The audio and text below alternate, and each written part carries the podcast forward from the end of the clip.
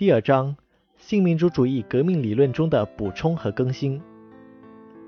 帝国主义是近代中国贫困落后和一切灾祸的总根源，是中国革命首要对象。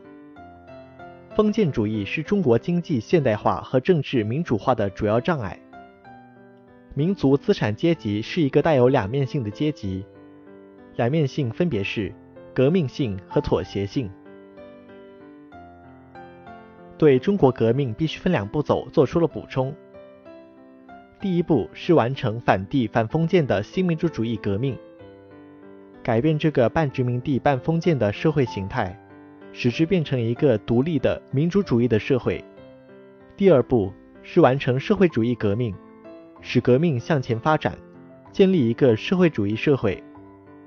同时，对武装斗争做出了补充，坚持党对军队的绝对领导，是建设新型人民军队的根本原则。